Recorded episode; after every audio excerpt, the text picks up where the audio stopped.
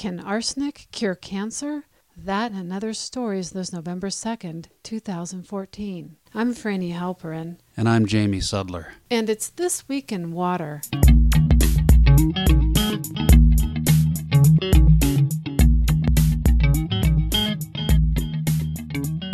As regular followers of This Week in Water know, Brazil is facing an extremely serious water crisis. A massive drought has left Sao Paulo, Latin America's largest city, on the brink of running dry. Some officials think that the city may run out of water within weeks, but others are more optimistic, saying that the crisis may be averted by the upcoming rainy season. Nevertheless, the city is feeling the effects of the drought. A recent video posted by the Reuters news agency showed a woman from Sao Paulo explaining how it's not been possible to take a shower, flush toilets, or clean dishes. Bartenders in parts of Sao Paulo are relying on rooftop containers to store water during the day since taps are being shut off at night.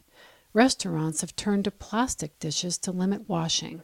Half of Brazil's textile makers are in Sao Paulo state and many have been hit by a lack of water that is hampering the dyeing process and other operations.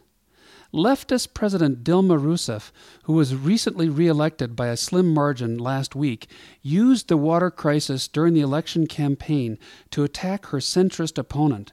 But Rousseff did not present any concrete environmental policy proposals during this year's campaign, and in the past she has attracted much criticism from the environmental community.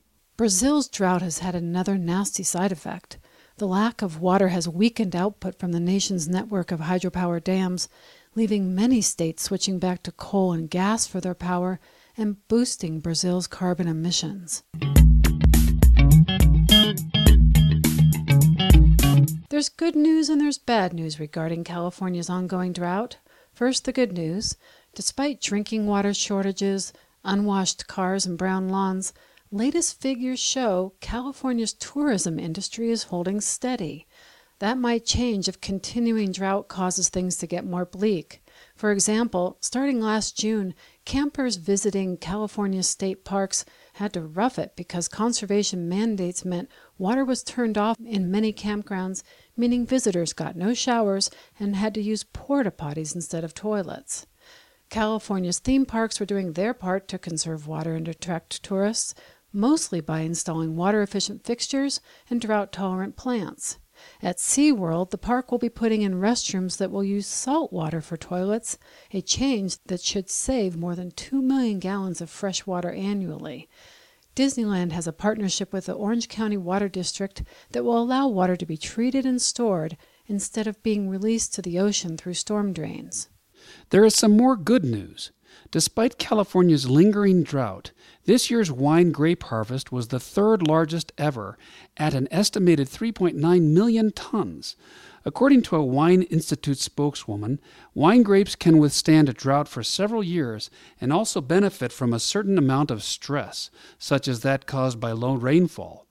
Up to a point, the spokesperson noted, less is more, and a lower yield in the realm of high end grapes can result in even higher quality wine. That said, wine producers in California are taking steps to conserve water by installing drip watering systems and recycling water when possible. But wildlife is not toasting the ongoing drought. Honeybees are struggling because the lack of rain has meant fewer plants and less nectar. This is especially bad news for the insect already suffering worldwide from pesticides, parasites, and colony collapse disorder. Furthermore, California was once the top honey producer in the U.S., but has since fallen to fifth place. Scientists have been on the hunt to locate all of the 2 million barrels of oil that spilled in the Gulf of Mexico during BP's Deepwater Horizon disaster. Recently, they have concluded, not surprisingly, that as much as 16% has found a resting place in Davy Jones' locker, at the bottom of the sea. They are still looking for the rest of the oil. About two weeks ago, an executive of BP wrote an article published by the website Politico in which he said that many of the predicted consequences from the Deepwater Horizon oil spill had not come to pass. He claimed that the environment is rebounding and that most of the impact was of short duration and in a limited geographic area. However, research has suggested that the spilled oil has affected wildlife ranging from dolphins to corals. In fact, this year, researchers at Pennsylvania State University reported that coral communities up to 13.7 miles from the spill site showed damage. The new study out last week makes things look even worse for BP. Researchers found that an area of 1,250 square miles southwest of the BP blowout is covered by a thin sheen of oil on the top half inch of the sea floor. Droplets of the leaked oil started out 3,500 feet below the ocean surface and were caught by deep ocean currents before raining down another 1,000 feet to the sea floor. This hydrocarbon rain explains the damage suffered by coral around the site, according to one of the researchers. Superstorm Sandy was a devastating event that killed at least 159 people and destroyed more than 650,000 homes when it slammed into the East Coast almost exactly two years ago, October. But through all the misery the storm caused, there's a surprising silver lining. It's cleaned up the water in the long polluted Long Island Bay. When the storm hit, it tore open breaches in the barrier island that separate the Atlantic Ocean from New York's Long Island, and that gap allowed the ocean to surge in and out. The result? Water near the breach is cleaner and has more plentiful fish, plus tidal action has flushed away suburban runoff from sewage and lawn fertilizer that have sparked algal blooms known as the brown tide. The superintendent of the Fire Island National Seashore is calling it a gift from Sandy, and marine biologists studying the area say clams that had all but disappeared are now growing faster near the breach than anywhere else in the bay. Additionally, flounder, bluefish, butterfish, and several species of crab are now six times more plentiful than before the storm. Whether or not the breach should be closed again, which many feel is necessary to protect bayshore communities during severe weather, will be determined in an environmental impact statement that is most likely years away from completion. Can arsenic actually be associated with declines in the death rates caused by breast cancer?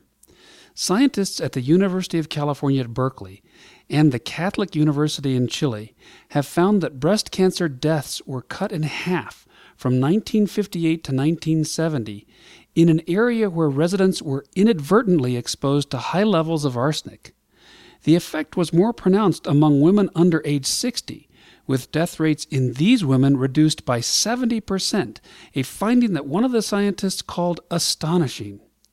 The study looked at a small city in the north of Chile that switched to a geothermal water source in the Andes in 1958. Years later, it was discovered that the water contained arsenic in amounts 80 times higher than the levels recommended by the World Health Organization. The medicinal use of arsenic is not entirely new, and a part of the current study found that human breast cancer cells grown in lab cultures are killed by arsenic, Normal breast cancer cells are more resistant to arsenic. The scientists who conducted the study are not saying that arsenic should be used as a treatment now, but they are calling for clinical trials as soon as possible based on this new evidence. As we reported a few weeks ago, Dams are controversial. They're vilified for destroying scenic river canyons, habitats, and species, as well as for having a correlation to earthquakes. But dams are also promoted as climate friendly because they don't burn fossil fuels to produce electricity.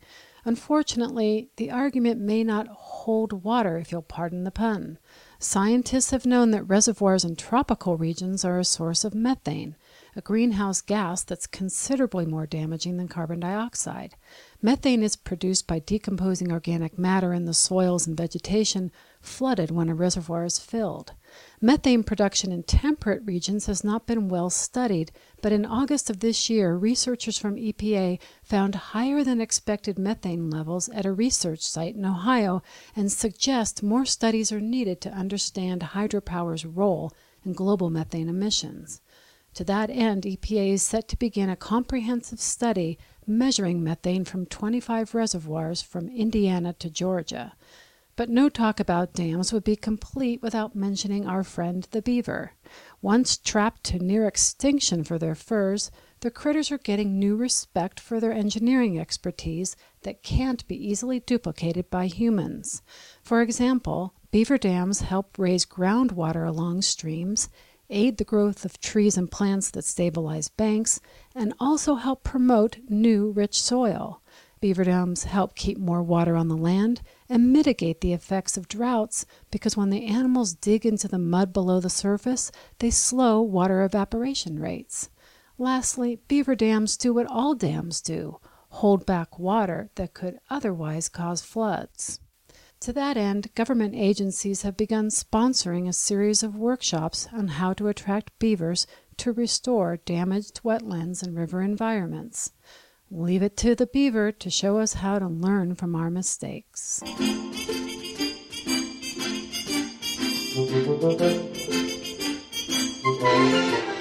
This Week in Water is a production of H2O Radio and is sponsored by Colorado Waterwise. Learn more at coloradowaterwise.org.